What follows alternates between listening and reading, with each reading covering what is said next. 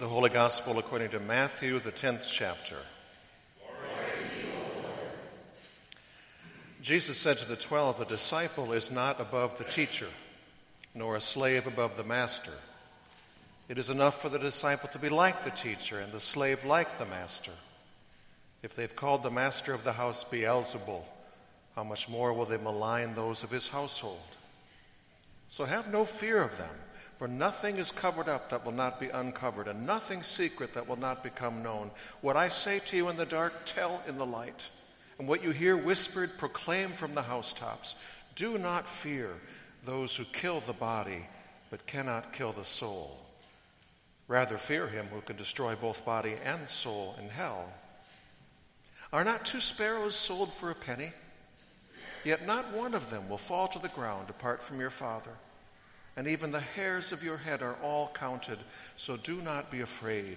You are of more value than many sparrows. Everyone, therefore, who acknowledges me before others, I will acknowledge before my Father in heaven. But whoever denies me before others, I also will deny before my Father in heaven.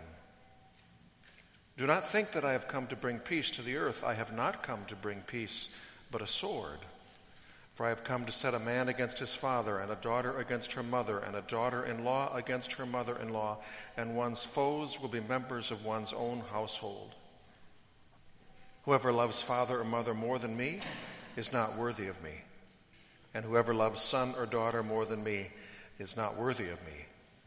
And whoever does not take up the cross and follow me is not worthy of me. Those who find their life will lose it and those who lose their life for my sake will find it. The Gospel of the Lord. Praise to you, O Christ.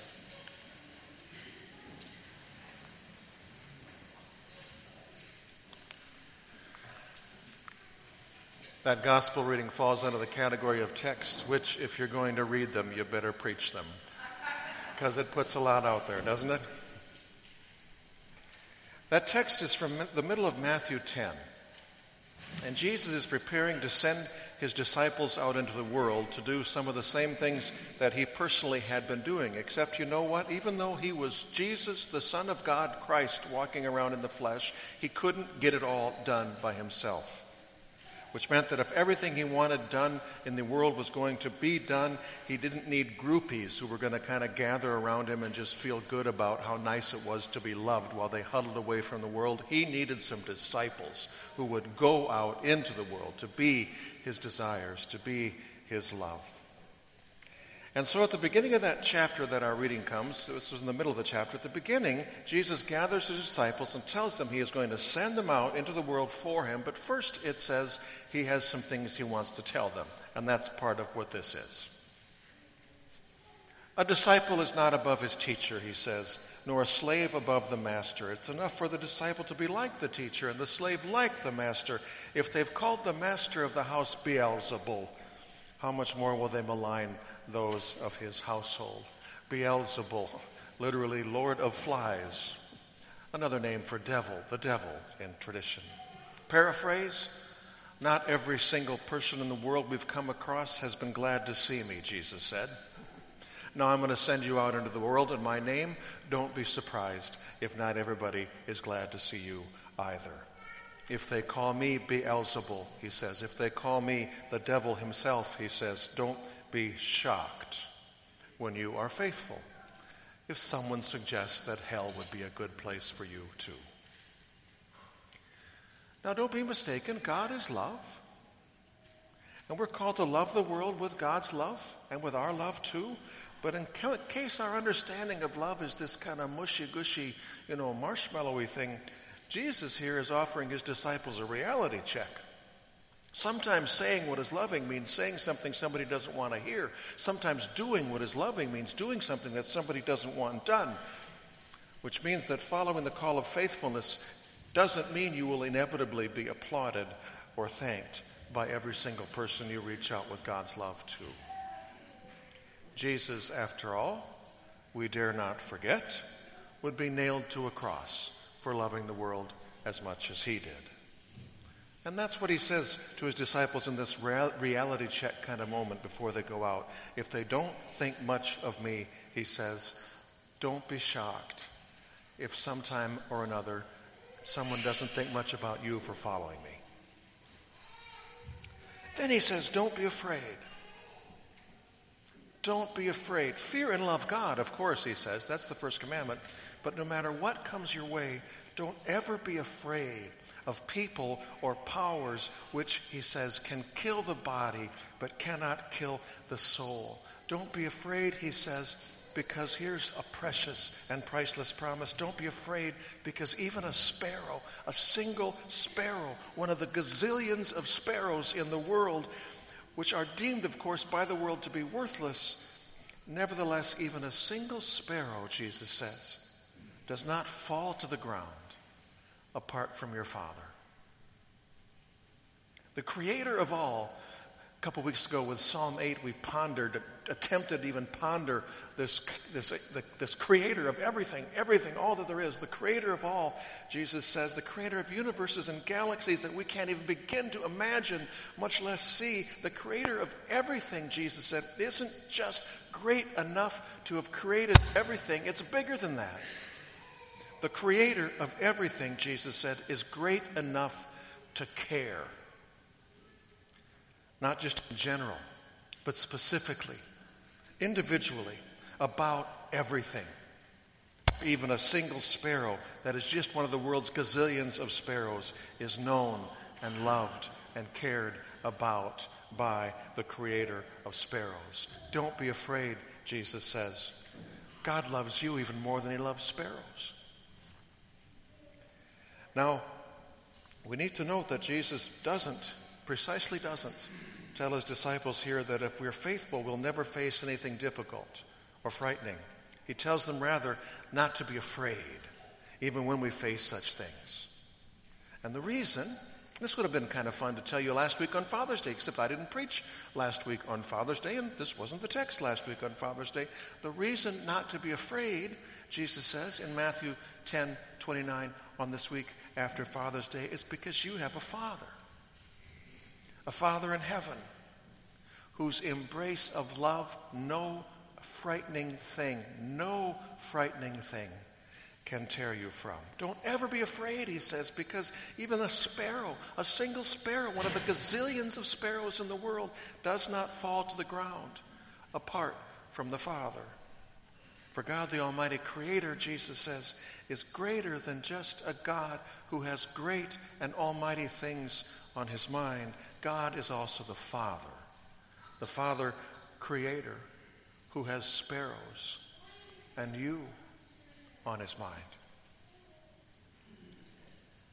That said, however, there's a bit of a troubling side to this truth, this promise that not even a sparrow falls to the ground apart from the Father. Talking about the fact that loved by the Creator, Father or not, sparrows still fall. Happens in one way or another all the time. Wind turbines strike them dead in the air. Droughts deprive them of their food. Predators prey on their young. Storms deprive them of their shelter, and even a short flight on a lovely day through your backyard can turn deadly when it crashes beak first into that freshly, brightly cleaned window in your family room. And the Father's love does not spare sparrows from those life tragedies, and neither does it sometimes spare us from experiencing some things of our own that seem tragic and harsh. And when it comes to the, to the final answer as to why, in a, in a loving God's world, that is, why do tragic or difficult things happen? You know what? I don't know the full and final answer to that. And in fact, I would make the case reading the Bible that the Bible's full and final answer to why bad things happen to sparrows and to us is that you have to be God fully to understand why bad things sometimes happen to sparrows and us. But Jesus says here is that, you know what? That's okay, not understanding. Because understanding has its place, it's a good thing, but ultimately, understanding is not what defeats fear. Faith, Jesus says, is what defeats fear. faith in the one who promises that no powerfully frightful thing is as powerful as his love for you, midst things you understand and midst things you don't. Don't be afraid, he says, for not even a sparrow falls to the ground apart from your Father, and you are of more value than many sparrows. That's a promise which, believed and rested in, defeats fear. But then he goes on to say this whole list of things that had you raising your eyebrows even as I read the gospel lesson. These all in a row, tough to understand, tough to even hear things. Starting when he says, Everyone who acknowledges me before others, I will acknowledge before my Father in heaven. But whoever denies me before others, I will likewise deny before my Father in heaven. This does not sound like Jesus to me. I don't understand this entirely. Here's a few things I think I understand about what he's saying there. One thing, he is asking these 12 for a commitment. All right? This is the language of commitment. Another thing about this verse is, is that faith in him isn't meant to be something that only you and him know about. It's meant to be acknowledged. It's meant to be lived out. It's meant to be not hidden, not denied in the presence of others. But there's something else I keep in mind that whatever I think else he means, you have to keep this in mind. When Jesus says, Deny me and I will deny you, you have to remember that later in Matthew, Peter will deny Jesus three times before others. And Jesus will not give up on Peter. He rather, after Easter, he goes and finds Peter and he reaffirms his plan to build his church on faith that is faith like the faith of Peter, which is faith that knows that we aren't saved by following Jesus perfectly. We are saved by grace through faith in his perfect love and his perfect forgiveness for imperfect people. Which takes us to another strange sounding, hard verse to hear. Jesus says he didn't come to bring peace to earth, but a sword which is really strange if you interpret it to mean that he's telling his followers to pick up swords and enforce right with might. Listen carefully zealots, jihadists, crusaders. He's not saying that. He is not saying that at all. After all, if you recall, when Judas led the soldiers to the Garden of Gethsemane to arrest him on Maundy Thursday, one of his disciples did draw a sword and started fighting back, and Jesus told him to stop and to put his sword back where it came from, and then he reached out to heal the wound of the one whom his sword drawing follower had wounded. No, certainly no. Jesus is not in this verse about not bringing peace to earth, but a sword, saying and his, that he and his followers should be violent. That is exactly not what he taught them all over the place. What he's telling him in this place, I think, is that even though they would be nonviolent, they could count on being opposed violently which of course is a truth that would see him nailed to the cross. Because you can love people to death, but you can't make everyone love you for being loving. Some will hate you for being loving, especially if you start giving them the impression that you and or God do love those whom they don't love or can't love or just plain refuse to love. Which takes us to the last portion of this reading, which also, once again, sounds terribly strange, troubling to hear. Jesus says, Whoever loves father or mother or son or daughter more than me is not worthy of me. Well, Jesus is here not saying that we who are parents should love our children less than we do or that we who are children should love our parents less than we do, or that we who are husbands and wives should love our spouses less than we do. I'm pretty sure that God wants us to love our children and our spouses and our, and our parents more than we do. But the thing he's saying here, the clear thing he's saying here, is that even more than that must be our love for God, who gave our loved ones to us. But loving God more than them, God more than all, do you know what? We won't love our loved ones less. Loving God more than all, we will love our loved ones better. Because we will remember that our children, for example, aren't ours. They are God's gift to us. For God is the creator and the giver of all. And knowing that they are gifts from God, we won't smother with them with the need to grow into our hopes and plans and dreams for them, but rather we will nurture them into the hopes and plans that God has for them and into the dreams that God has given them to dream.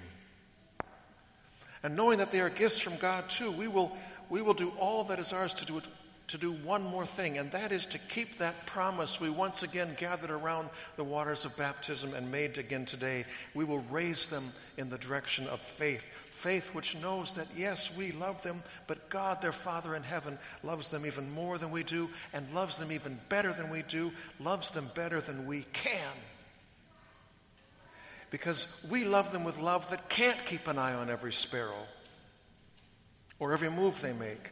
God the Father watches over them always. We love them with love which, as they grow, will continue to see an ever increasing distance between us, first measured in feet as they have their own room, and then measured in yards as they go out to play in the yard, and then measured in blocks as they go to school, and then often measured in miles as they advance in school, and then often measured in miles and miles and miles as they continue toward hopes and plans and dreams. And we can't be with them across all the miles, but God the Father loves them better than we can. God the Father is with them always and everywhere. And of course, we love our loved ones with love which one day will see more than miles between us. We love our loved ones until death parts us, which death does and will. But God the Father loves our loved ones better than we do, better than we can, because nothing, not even death, can tear them or you from that embrace. And when we love our loved ones enough and love God enough to love our loved ones in the direction of He who does love them best of all, do you know what we will have given them the opportunity to do? We will have given them the opportunity to live their lives, not in fear, but in faith resting in the promise that the Almighty God who created galaxies and sparrows is their Father in heaven, who also created and oh so loves them. Amen.